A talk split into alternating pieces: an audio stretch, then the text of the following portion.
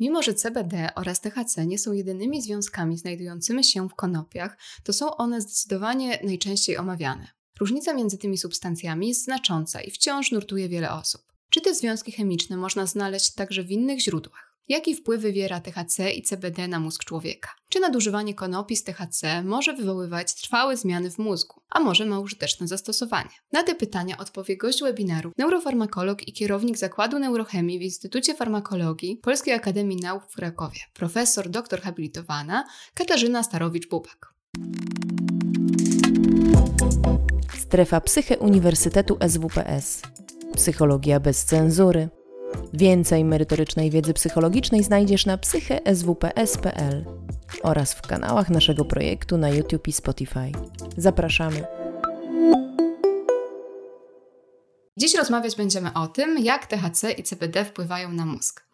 Ekspertką, z którą będę rozmawiać, jest profesor doktor habilitowana Katarzyna Starowicz-Buba. Pani profesor, bardzo się cieszę, że możemy dzisiaj porozmawiać. Dzień dobry Pani Alicjo, dzień dobry Państwu i bardzo dziękuję za takie miłe przedstawienie i wprowadzenie. Pierwsze pytanie, które chciałabym Pani zadać, e, bo myślę, że, że na początek warto było wyjaśnić kwestie terminologiczne. Myślę, że nie dla wszystkich te skróty THC i CBD są jasne, więc bardzo prosiłabym o wyjaśnienie, czym jest THC, a czym CBD. Mhm. A więc e, THC to jest, żeby rozwinąć ten skrót, to jest tetrahydrokannabidiol, a w zasadzie delta 9, czyli izomer tego związku i delta 2 cannabidiol, czyli e, ten drugi związek CBD. Tak naprawdę to są dwa najlepiej scharakteryzowane, najlepiej poznane, najlepiej opisane związki, które występują w marihuanie. To są tylko dwa związki, a jest ich opisanych ponad 100. To są nie tylko kanabinoidy, to mogą być również terpeny, flawonoidy, różne związki e, właśnie roślinne, które znajdują się w kanabis.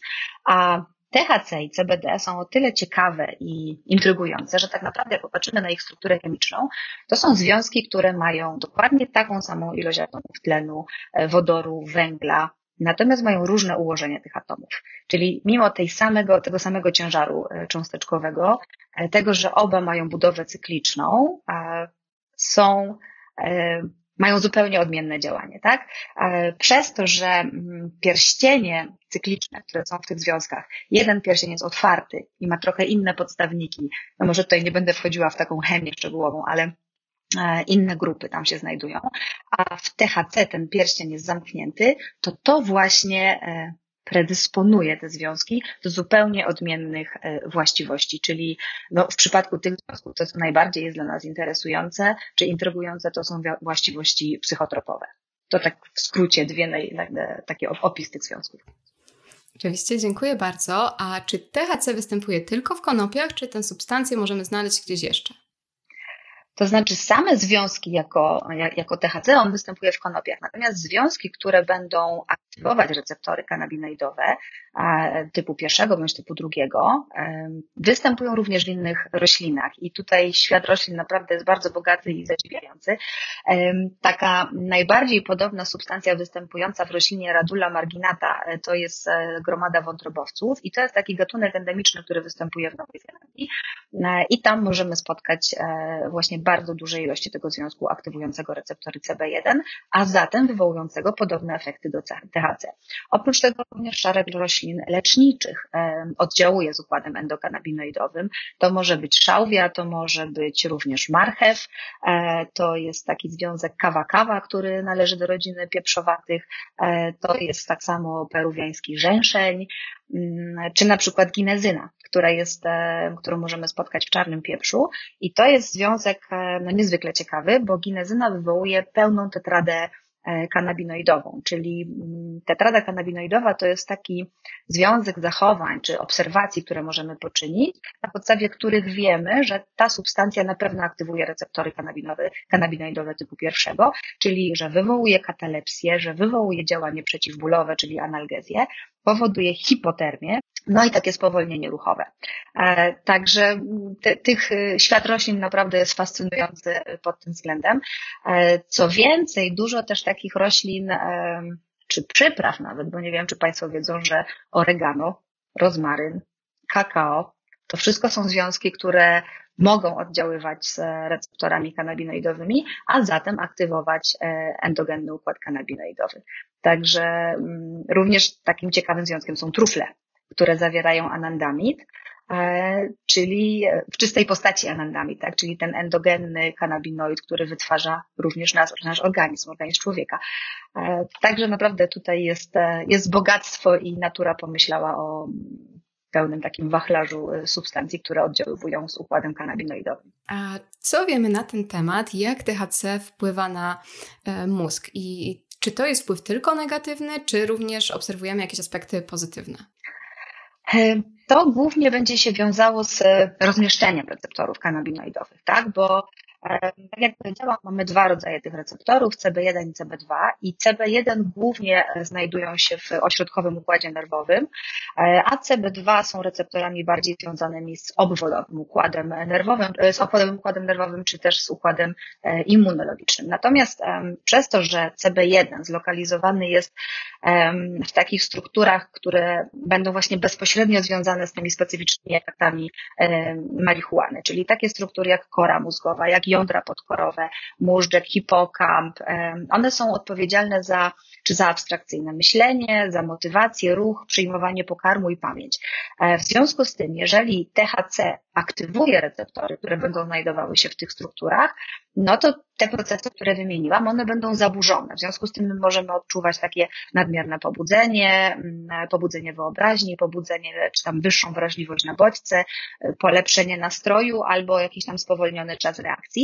Mm, to może być również zaburzona koordynacja, to może być zwiększony apetyt, Natomiast, czyli to są raczej te efekty negatywne y, pobudzenia receptorów kanabinoidowych w mózgu. Natomiast, no powiedzmy, to już nie jest sam mózg, to raczej będzie rdzeń przedłużony czy rdzeń kręgowy, ale na tym poziomie lokalizacja receptorów kanabinoidowych predestynuje niejako THC do wywołania efektów przeciwbólowych czy przeciwwymiotnych, właśnie zlokalizowanych w pniu mózgu. E, także to będą raczej efekty e, takie pro, to znaczy te, te pożądane. Mhm. E, tymczasem mamy pytanie na czacie. E, czy związki zawarte w konopiach są rozpuszczalne w wodzie? Jeśli tak, e, jaki ma, mają wpływ na nasz organizm? E, no więc nie, te związki nie są rozpuszczalne w wodzie, to są związki silnie hydrofilowe, czyli takie unikające wody właśnie i one się bardzo dobrze rozpuszczają w tłuszczach. Także w błonach, e, a znowu tłuszcze to są związki, które budują e, błony komórkowe, więc też ten transport endokanabinoidów czy kanabinoidów przez, przez błony komórkowe jest bardzo ważny, więc no, w zwykłej wodzie ich nie rozpuścimy. One są niezmiernie trudno, znaczy po prostu są nierozpuszczalne w wodzie, rozpuszczalne w tłuszczach tłuszczach. Proszę w takim razie e, opowiedzieć nam o CBD, o tym jak CBD wpływa na mózg i czy tutaj mamy jakieś aspekty negatywne, czy tylko pozytywne. Mhm. CBD jest e, tak nie do końca jeszcze poznany. To znaczy, e, my tak możemy sobie przeciwstawiać THC z CBD jako takie dwa związki, jeden zły, czyli ten wywołujący, mający, posiadający właściwości psychotropowe i przeciwdziałający jego działaniu CBD. To w głównej mierze wynika również z tego, że CBD jest antagonistą receptorów kanabinoidowych, czyli nie wiąże się z nimi e, i może w pewien sposób, e, blokując dostęp do tego receptora, osłabiać działanie THC. Także działanie tych dwóch związków jest, jest przeciwstawne. Głównie w literaturze, czyli w, w badaniach podstawowych, tak zwanych badaniach przeprowadzonych w, w laboratoriach naukowych, wykazano, że CBD raczej posiada w większości właściwości pozytywne. To mogą być właściwości przeciwzapalne, przeciwlękowe, przeciwdepresyjne, przeciwbólowe, neuroprotekcyjne. E, I w większości również wynika to z receptorów, z którymi oddziaływuje CBD. I e, tutaj jest e, no, cała, cała plejada tych receptorów, dlatego że nie możemy wymienić jednego czy dwóch typów, bo to jest, to mogą być zarówno receptory adenozynowe typu pierwszego i typu drugiego. I teraz cannabidiol, hamując zwrotny wychwyt adenozyny, będzie podnosił jej poziom, tak? E, I, e, i, te, i te receptory mm, mają bardzo szerokie, szerokie działanie przeciwzapalne w całym organizmie, czyli jak gdyby stąd będzie to działanie przeciwzapalne. Działanie przeciwlękowe z kolei może wynikać z działania CBD na receptory serotoninergiczne Również wykazano działanie przeciwnowotworowe CBD przez takie receptory, mm, które znajdują się w błonach e, komórkowych na powierzchni jądra komórki, czyli to są receptory PPR. No i aktywacja tych receptorów, szczególnie PPR gamma, ma działanie antyproliferacyjne, czyli te komórki nowotworowe nie proliferują, czyli nie namnażają się dalej. Także to, to też coś takiego zostało wykazane i um, naukowcy udowodnili, że może również prowadzić do regresji puza w liniach komórkowych raka płuc. Um, ale to nie badania u ludzi, tylko tak jak mówię, to są badania podstawowe, badania eksperymentalne. E, cannabidiol również przez to, że jest agonistą PPR gamma, e, może być e, no, takim skutecznym środkiem w przeciwdziałaniu e, choroby, niektórych objawów choroby Alzheimera, e, bo on powoduje degradację płytki tego amyloidu beta, a może Państwo wiedzą, że właśnie ten agregacja tego amyloidu beta e, przyczynia się do rozwoju choroby. Co więcej, z takiego, tutaj jest działanie na inne receptory, nie bezpośrednio na układ kanabinoidowy, ale e, cannabidiol działa również jako inhibitor wychwytu zwrotnego i rozkładu anandamidu. Mm, anandamid to jest coś, co może powinnam na początku powiedzieć, to jest jeden z dwóch głównych endokannabinoidów, bo oprócz tego, że mamy kanabinoidy roślinne, czy fitokanabinoidy, to mamy też e, układ endokannabinoidowy, na który składają się receptory agoniści, czyli endogenne związki, które wytwarza nasz organizm i enzymy zaangażowane w syntezę bądź w degradację tych endogennych związków, bo one są, e, czyli anandamid i 2-AG, produkowane w konkretnym momencie, w danym momencie, kiedy nasz organizm ich potrzebuje. Także CBD działając jako inhibitor wychwytu zwrotnego anandamidu powoduje, że ten poziom anandamidu się zwiększa, że jego jest coraz więcej i dzięki temu e, właśnie może mieć to działanie e, neuroprotekcyjne, szczególnie w przypadku napadów drgawkowych e, w padaczce. CBD może być również allosterycznym modulatorem dla receptorów GABA-A, no i Tutaj też z tego może wynikać takie uspokajające działanie, działanie tego, tego związku. No naprawdę pleiotropowość CBD no jest olbrzymia. E, jeżeli ktoś z Państwa byłby tym zainteresowany, to e, wraz z, z moimi doktorantami w, w tym roku opublikowaliśmy taką pracę, która jest dostępna e, dla, dla szerokiej publiczności bez żadnego tam logowania i to jest w tak zwanym open accessie opublikowana praca. I tam mogą Państwo zobaczyć, jak wiele receptów, my tam po prostu zebrali dane literaturowe, wszystkie, to znaczy te ku naszej wiedzy najlepszej te, te dostępne. E, I to jest niesamowite, z jaką ilością receptorów CBD oddziaływuje. Więc właśnie może przez to, że on jest takim, e, mówiąc tak trochę żargonowo, dirty drug, czyli takim brudnym lekiem, który nie działa specyficznie na konkretny jeden receptor, może właśnie ma to e, takie dość, dość dobre i potencjalnie obiecujące takie, takie działanie. E, natomiast właśnie pomimo tego szeregu e, dobrych i pozytywnych efektów CBD, e, no powinniśmy uważać na, z przyjmowaniem tego leku na własną rękę. Dlatego, że CBD wchodzi w interakcję z wieloma enzymami zaangażowanymi w rozkład leków, które my możemy normalnie zażywać powiedzmy, że młodzi ludzie niekoniecznie, ale już e, no, 30-40-latkowie mogą jakieś tam pewne leki e, zażywać na stałe. I teraz e, cannabidiol może prowadzić do niepożądanych zmian w stężeniu tych konkretnych leków, bo albo będzie zbyt duża ilość leków w organizmie, jeżeli zahamujemy działanie jakiegoś enzymu, albo jeżeli zahamujemy transporter na przykład dla tego, dla tego leku, no to wtedy będzie zbyt mała ilość leków w organizmie i to, co nam przepisze lekarz, jeżeli połączymy do tych leków e, takich recepturowych, do, dodamy CBD, no to wtedy niekoniecznie e, to pożądane lecznicze, e, terapeutyczne stężenie leku będzie takie, jakie, jakie być powinno. Ja bym o CBD mogła mówić długo, dlatego że, że naprawdę ma bardzo duży potencjał kliniczny, natomiast no tak nie do końca zbadany, dlatego że ta, ta ilość e, niesamowitych przykładów e, takich pozytywnych, o których powiedziałam wcześniej, e, wynika nie z badań na ludziach, tylko wynika właśnie z badań podstawowych, z badań eksperymentalnych. I my wciąż nie wiemy, jakie byłyby, czy jakie są efekty przewlekłego przyjmowania tego związku u ludzi zdrowych. Pojawiła się w grudniu ubiegłego roku, w grudniu 2020 roku, taka praca, która miała bardzo chwytliwy tytuł, bo to było napisane tam, że mamy wpływ badań long-term effects of CBD i że to już było completed, czyli zakończone te badania właśnie oceny długotrwałego zażywania y, czy, czy, czy konsumpcji CBD. Natomiast to było już malutkim druczkiem dopisane, że to były badania u nicieni, a nie u ludzi. E, więc naprawdę no tutaj troszkę trzeba wyważyć e, ten taki hura optymizm e, z tym, że nie wiemy tak naprawdę, jakie będzie oddziaływanie przewlekłego podawania CBD.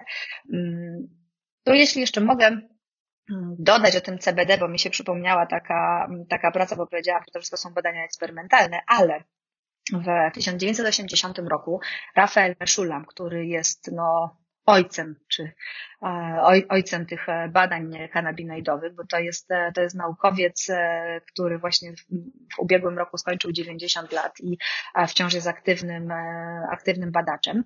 On odkrył THC, w, w marihuanie. On, on wyizolował ten związek i e, no w ogóle przyczynił się niesamowicie do, do całej identyfikacji układu kanabinoidowego.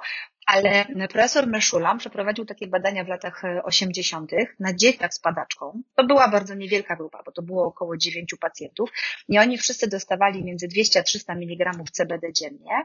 I w tej grupie no, dziewięciu pacjentów, tak? Nie jest to e, wielka grupa, nie, nie jest to jakieś istotne N grupy badawczej, tych, tych osobników włączonych do, bada, do badania, ale mm, nikt nie wykazywał e, efektów ubocznych i były same pozytywne efekty działania czy, czy podawania tego CBD. Także to takie to z mojej wiedzy to są jedne z niewielu badań przeprowadzonych na, na ludziach i opublikowanych w czasopiśmie naukowym.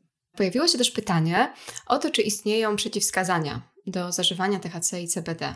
No, przeciwwskazania są przede wszystkim legalne, to znaczy o ile przeciwwskazań dla CBD nie ma, bo jest, ponieważ nie jest to związek psychotropowy, e, to mm, jest to mm, zarejestrowane jako suplement diety, więc e, tutaj przeciwwskazań nie ma, natomiast no, z THC, tak jak mówię, głównym przeciwwskazaniem e, jest to, że jest to substancja nielegalna, e, oficjalnie na rynku e, niedostępna. Jeżeli znajduje się ona w lekach, czyli w tym jedynym leku dopuszczonym na polski rynek, czyli w Stativexie, to jest taki spray, który jest mieszaniną THC z CBD w stosunku 1 do 1, no to tutaj jedyne zalecenie, e, które jest, to jest e, do stosowania u pacjentów ze stwardnieniem rozsianym, do przeciwdziałania, do przeciwdziałania e, spastyczności i, oraz w bólach przewlekłych, szczególnie w bólu neuropatycznym. Natomiast no, innych tutaj wskazań do stosowania nie ma. Mhm, pojawiło się również pytanie o to, czy zażywanie CBD podczas brania leków przeciwdepresyjnych z grupy SSRI e, jest bezpieczne, czy też może mieć jakieś efekty niepożądane. Znaczy ciężko, ja, ja nie jestem lekarzem i e, o tym, e, o tym naprawdę powinien decydować, e, decydować, decydować lekarz prowadzący dla danego pacjenta. Natomiast w oparciu o te mm, przesłanki, które, które powiedziałam wcześniej, czyli oddziaływanie z receptorami adenozyny A1 i A2 i czy tam, czy serotoniny 5HT1A1, to działanie przeciwlękowe czyli też przeciwdepresyjne w pewnym sensie, y, no może, może wykazywać pewną synergię, czyli powiedzmy, że są pewne przesłanki, że to by mogło być y, korzystne. Mhm. E, kolejne pytanie dotyczy tego, czy THC ma e, jakieś właściwości lecznicze. E, no, właściwości lecznicze ma. To są też takie mm, takie badania przeprowadzone w, e, bodajże w latach 90., e, nie, nawet później chyba, e, przez Manuela Butzmana. To już były, to był rok 2005-2006, jakoś tak, jeżeli pamiętam dobrze. No i to były śródczaszkowe podania THC u pacjentów z glejakiem wielopostaciowym. I przez to też, co, co mówiłam wcześniej, że THC może nasilać czy powodować apoptozę komórek nowotworowych, może również zmniejszać ich proliferację, czyli namnażanie. No to właśnie profesor Gutzman e, jak gdyby wykorzystał te przesłanki i sprawdził to u pacjentów. To są, to są pacjenci terminalni, czyli e, pacjenci, którym e, no już żadne z dostępnych metod leczenia nie może pomóc, nie może podnieść ich, ich jakości życia. W związku z tym, no jeżeli była taka możliwość i, i w granicach prawa, bo, bo w Hiszpanii było to dopuszczone, to zostały wykonane te, te podania. I z tego, co sobie przypominam, to tam u tych dziewięciu pacjentach, u pacjentów, u kilku z nich, chyba u pięciu czy u sześciu, nie u wszystkich, ale był ograniczony wzrost, wzrost guza około 10 tygodni, powiedzmy. No i poprawa symptomów klinicznych. Natomiast, y, no, nikomu, y, żadnemu z tych pacjentów nie, nie pomogło to w, w takim, w takim aspekcie, w jakim byśmy oczekiwali, czyli zupełnego y, zatrzymania progresji guza. E, no i ci pacjenci no, niestety zmarli, tak? Natomiast e, tutaj trzeba jak gdyby wziąć na szale e, jakość życia pacjenta. To też jest niezmiernie ważne i to, e, żeby mu ulżyć w, w bólu, czy poprawić te symptomy kliniczne, które się mogą pojawiać w konkretnych zespołach chorobowych. I w takim przypadku tutaj THC spełniło swoją rolę. A proszę powiedzieć, z jakimi konsekwencjami może wiązać się nadużywanie konopi z większymi stężeniami THC? Mhm. Tak, to, y, to też jest taki aspekt, o którym jeszcze nie powiedziałyśmy, czyli mm, konopie, w zależności od tego, jaką, z jaką odmianą mamy do czynienia, mają dość różny skład y, ilościowy czy procentowy y, zawartości i stosunek THC do CBD. Mm, te, które będą właśnie przeważały w, w THC, no to raczej będą miały takie negatywne efekty, czyli to będzie miało bardzo silny wpływ na układ krążenia poprzez zwiększenie tętna i, e, i ciśnienia. Tak? Również palenie marihuany w zasadzie pozostawia w układzie oddechowym podobną ilość, o ile nie większą, substancji smolistych w porównaniu do papierosów. To będzie prowadziło do zmniejszenia wydolności płuc i uszkodzenia oskrzeli w konsekwencji. No i teraz, jeżeli ktoś jest na przykład chory na astmę, a w jakiś sposób e, korzysta z takich, e, z takich substancji, pali, no to wtedy e, musi się liczyć z tym, że to może pogorszyć jego, jego obecny stan. Co więcej, marihuana mm, spowalnia czas reakcji, w związku z tym bardzo niekorzystnie wpływa to na zdolności no, bezpiecznego prowadzenia pojazdów. Te efekty psychoaktywne, które występują po, po pobudzeniu receptorów kanabinoidowych w mózgu, czyli po spożyciu THC, mogą również prowadzić do upośledzenia funkcji poznawczych, e, do upośledzenia pamięci i zdolności uczenia się, tak, zapamiętywania pewnych rzeczy. E, no te efekty mogą być dość nieprzyjemne. One mogą również prowadzić do psychos i do takich objawów e, typu splątanie, jakieś złudzenia i, i lęki. Mm, no i, i też taka przewlekła ekspozycja na THC może prowadzić do rozwoju zespołu amotywacyjnego.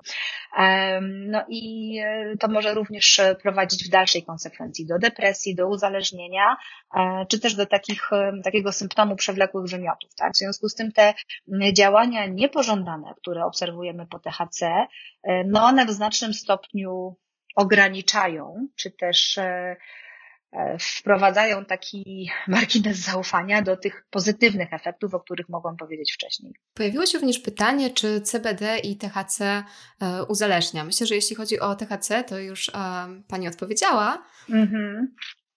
E, z CBD nie wiemy, czy uzależnia, ale nie, nie, nie podejrzewam. To znaczy w ogóle THC, też mówiąc o samych, o, o THC, to tak naprawdę to jest takie bardziej doraźne upośledzenie funkcji poznawczych, które w momencie, kiedy ktoś przestaje z tego, z tej substancji korzystać, czyli z, jakby z czasem abstynencji, to, to przemija, tak? Czyli no nie jest to e, tak silne uzależnienie jak od e, substancji psychotropowych na przykład.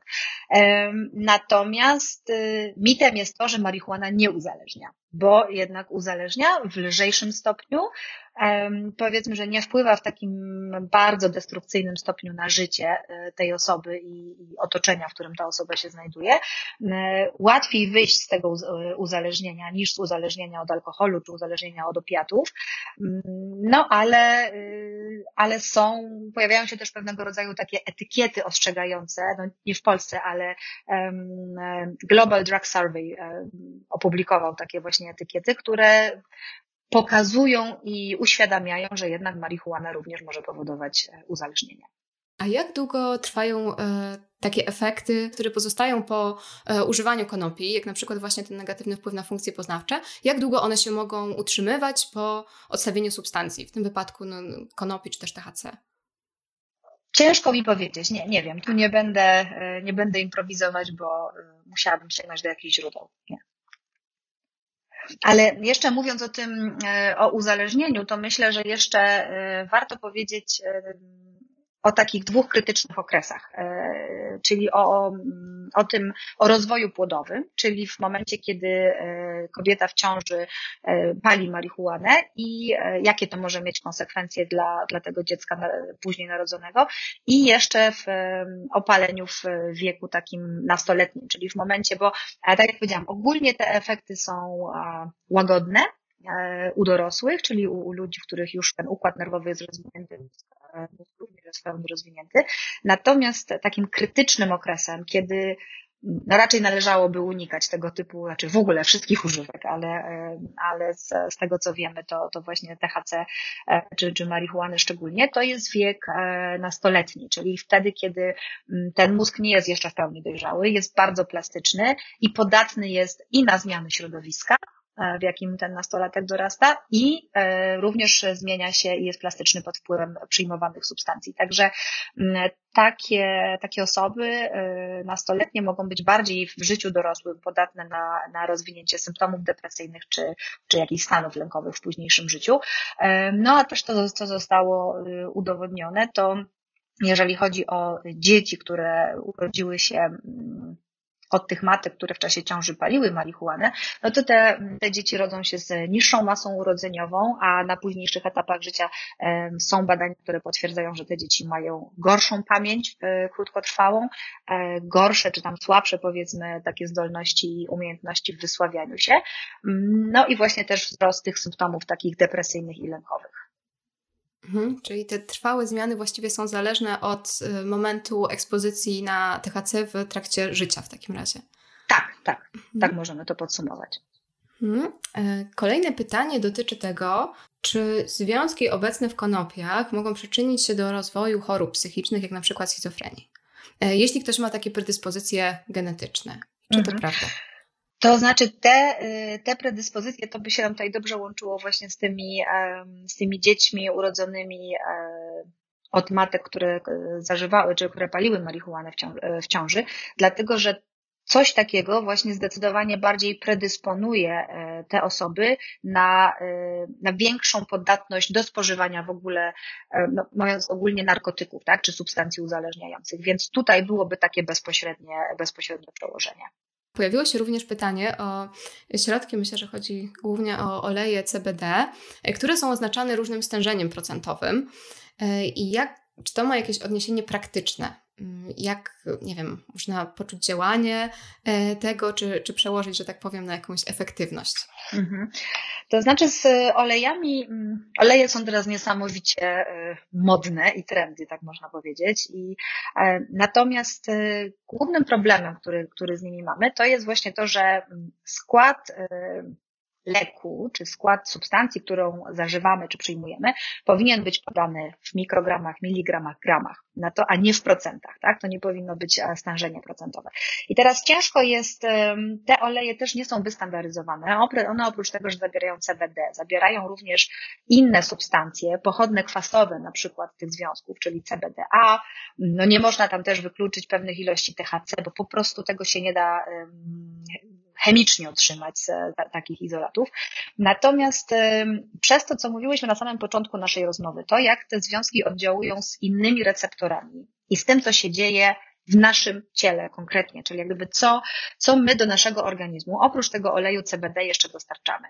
E, inne leki, inne substancje. Te interakcje są e, trudne do przewidzenia, niezbadane i ciężko jest powiedzieć, dlaczego u jednych te olejki z CBD mogą faktycznie wpływać, e, poprawiać jakość snu, mogą wpływać przeciwlękowo, a u innych osób nie do końca, tak? To, co z CBD jest taką, taką ciekawą rzeczą, z tego naukowego punktu widzenia, to jest to, że próbuje się robić fluoryzowane pochodne CBD. Właśnie po to, żeby były to związki wystandaryzowane, zgodne z takim z tak zwanym GMP, czyli e, Good Manufacture Practice i żeby to był żeby to nie był suplement, tylko żeby to bardziej e, patrzeć na ten związek w formie, w formie leku. I e, właśnie ten wspomniany wcześniej profesor Rafael Meszulam, jego grupa na Uniwersytecie Hebrajskim syntetyzowała całą masę takich związków, które nazywają, mają tam akronimy HUF, czyli właśnie Hebrew, Hebrew University Fluorinated, czyli z podstawionym atomem fluoru do CBD i e, wykazali, że ten związek po pierwsze jest dużo bardziej stabilny i również wykazuje około 10 razy większą siłę działania niż sam CBD, który no jednak jako substancja pochodzenia roślinnego no nie do końca może być wystandaryzowany i też w zależności od tego z, z jakiego, z jakiej e, odmiany kanabis, o jakim stężeniu e, THC czy CBD jest izolowany, no to też może być e, inny. Także mm, to jest takie podejście, które jak gdyby trochę na początku nam natura podsunęła, czyli znowu ten świat roślin i no może akurat tutaj konkretnie grzybów, bo z tego grzyba, z którego została e, wyizolowana penicylina, ten grzyb penicillinum również wydziela taki związek, który się nazywa mewastatyna. I teraz jeżeli my do tej mewastatyny, to znaczy nie my, tylko firma, która na tym zarabia bardzo duże, e, duże zyski ma, dodali atom fluoru, to powstaje taki związek, który się nazywa atrowastatyna i to jest składnik aktywny takiego leku, który obniża cholesterol. Czyli to po prostu pokazuje, że ten świat roślin, jeżeli my go on nam daje pewne wskazówki, daje predyspozycję do tego, że coś może być e, genialnym i fantastycznym lekiem przeciwdepresyjnym czy przeciwlękowym, ale zróbmy z tego czegoś, co jest e, niewystandaryzowane, zróbmy gotowy produkt do apteki e, i tak jak właśnie w przypadku tego lipitoru, tego, tego leku obniżającego cholesterol, dodanie, ustabilizowanie go naprawdę jednym atomem fluoru otworzyło drzwi do aptek. Także z CBD póki co e, należy być ostrożnym jeszcze. Dziękuję. A kolejne pytanie dotyczy tego, czy mm, halucynacje mogą się pojawić jako efekt uboczny e, po zażyciu konopi. Tu jest co prawda wyodrębnione takie pierwsze e, użycie, ale to myślę, że można troszeczkę rozszerzyć, czy, czy w ogóle się taki efekt obserwuje. Ja nie wiem, czy, czy te złudzenia i lęki, to czy tutaj już mówimy o halucynacjach, tak? Bo to są takie symptomy, które się pojawiają po, y, po, po spożyciu THC. No nie wiem. Nie, tu nie, nie, nie odpowiem. Ja może tylko dodam, bo gdzieś trafiłam na takie informacje, że być może w jakichś bardzo dużych e, stężeniach, ilościach THC może mieć takie działanie e, zbliżone gdzieś do substancji psychodelicznych, ale czy to są do końca halucynacje, to też trudno, trudno, trudno powiedzieć. Hmm, a czy THC może mieć jakieś użyteczne zastosowanie?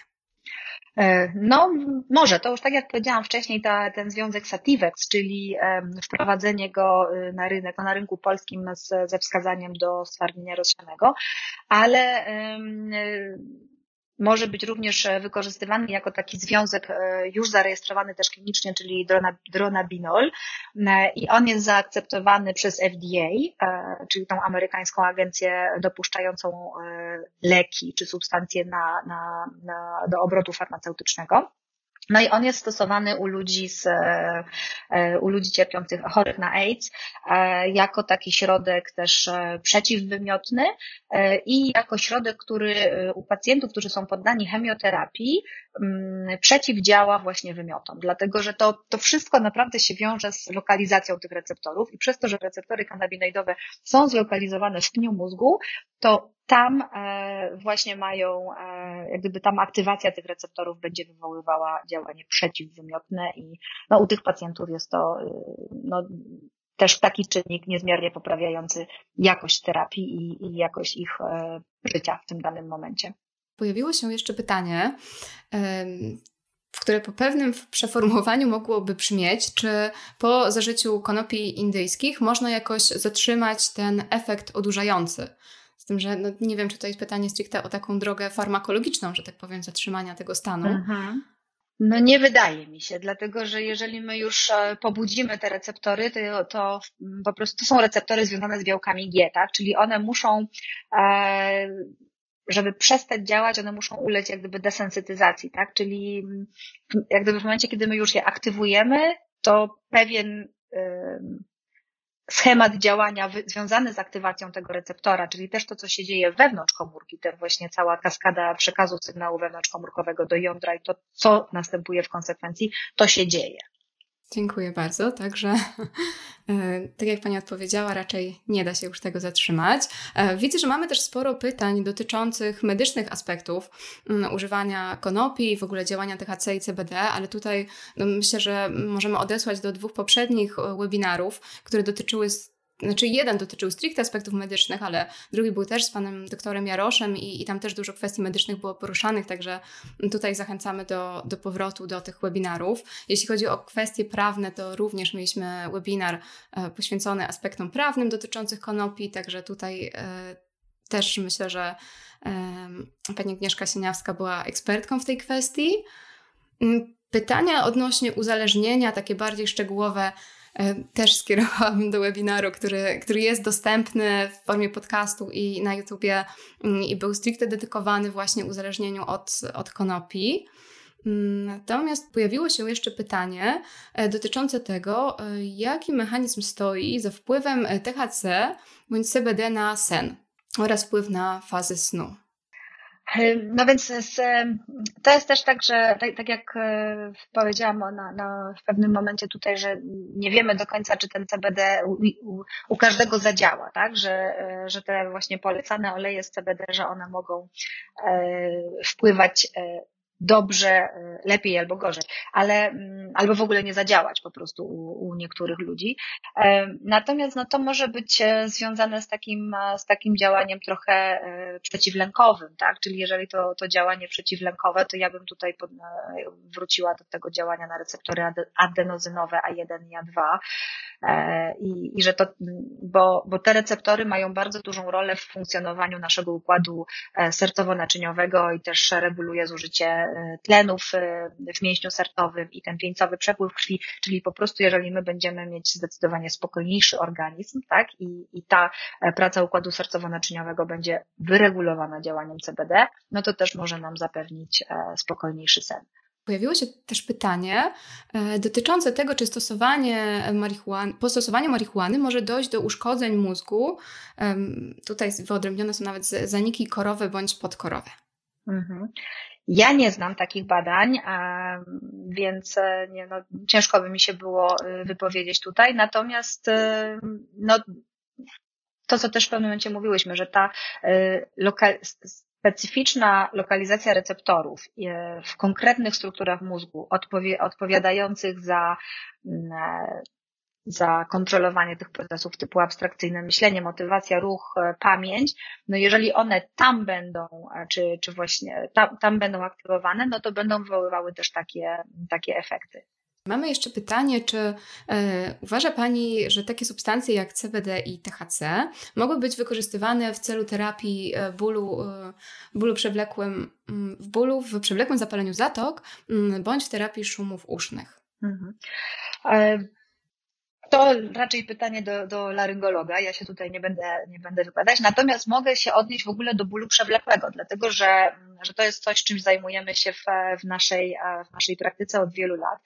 I kanabinoidy mają tutaj e, niezmiernie silne niezmiernie e, pozytywne działanie.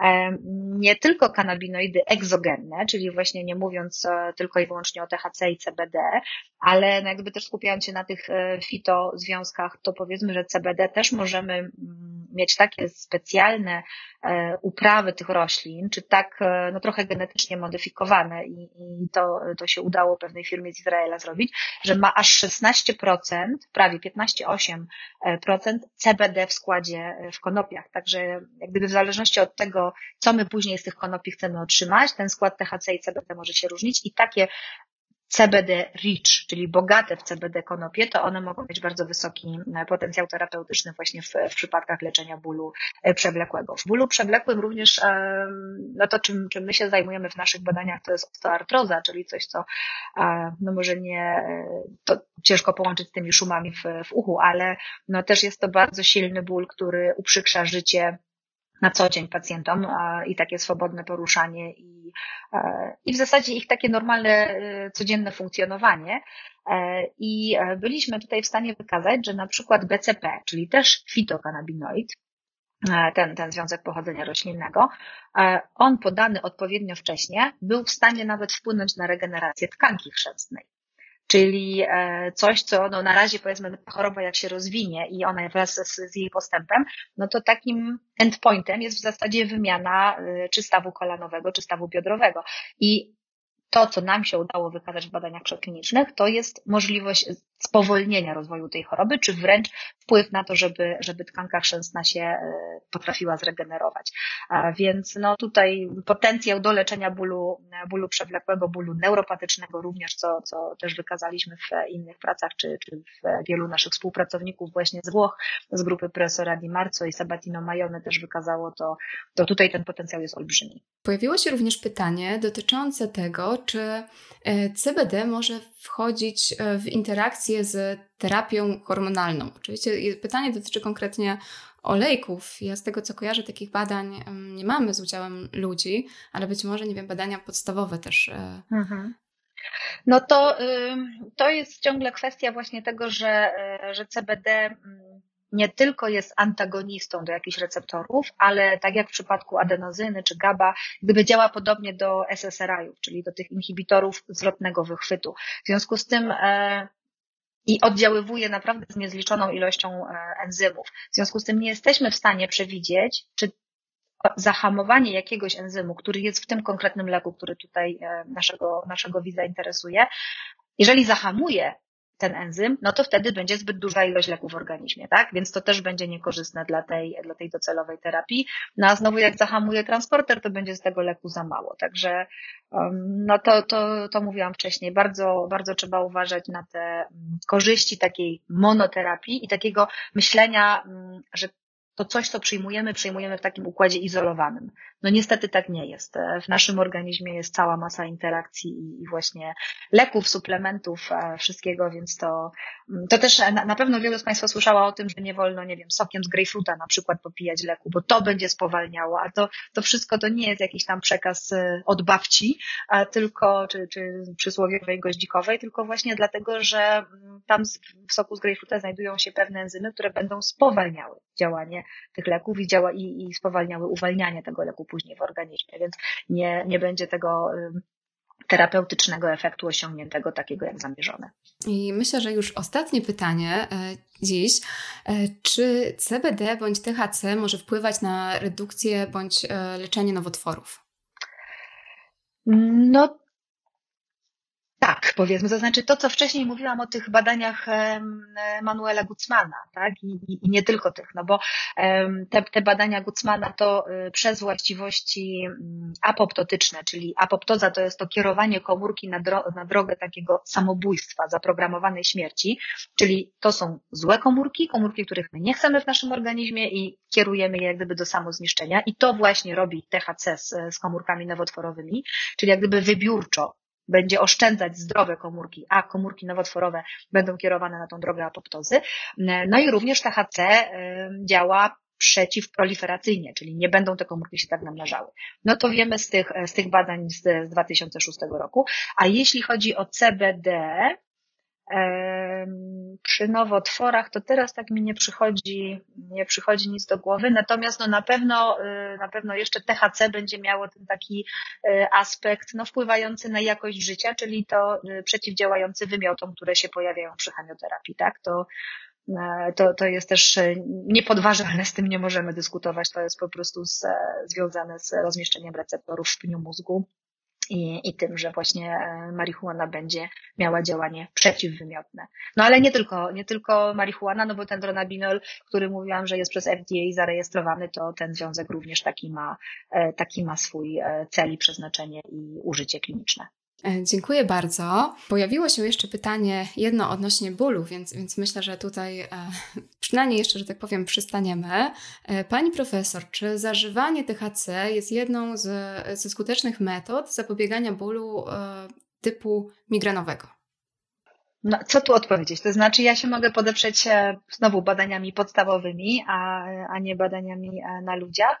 E, no ale tak, no to badanie, nie badanie tylko właściwości przeciwbólowe marihuany, no są, są to, jest, to jest niesamowity potencjał, tak? Także te, te bóle również należą do tej puli zespołów bólowych, którym, którym kanabinoidy przeciwdziałają. Oczywiście. Dziękuję bardzo.